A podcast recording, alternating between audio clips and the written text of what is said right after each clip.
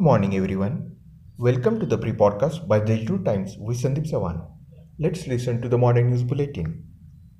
In a first, an intelligent transportation system technology sourced from South Korea will be deployed to monitor and manage the Samruddhi Mahamarga.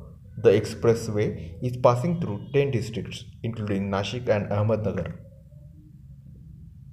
Nashik Municipal Corporation elections are likely to get further delayed following unanimous passing of two bills in the state legislative assembly on Monday to delay the civic and local body election till OBC reservation is restored in the state. The tenure of Nashik Municipal Corporation is ending on March 15 and an administrator has been appointed to monitor its working.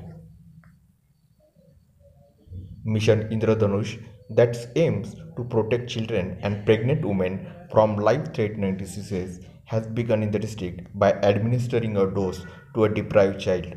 The drive was launched at Varedarna village in Chitgaon Fata in presence of ZP President Balasaheb Kshirsagar and District Health Officer Dr. Kapil Ahir. As many as 4,927 seats are available in 422 schools in Nashik city and district under the Right to Education admissions. The deadline for submission of online application is March 10. Jilla Parishad Nashik has ranked third in the state for its outstanding performance under the nutrition campaign during the pandemic period. Chief Minister Uddhav Thackeray will honor the ZP Nashik in Mumbai today.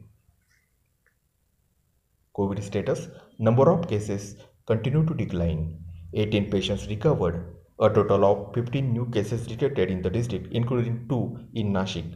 No death reported in district. That's all for today's important news. For more, visit to the Deshdoot website.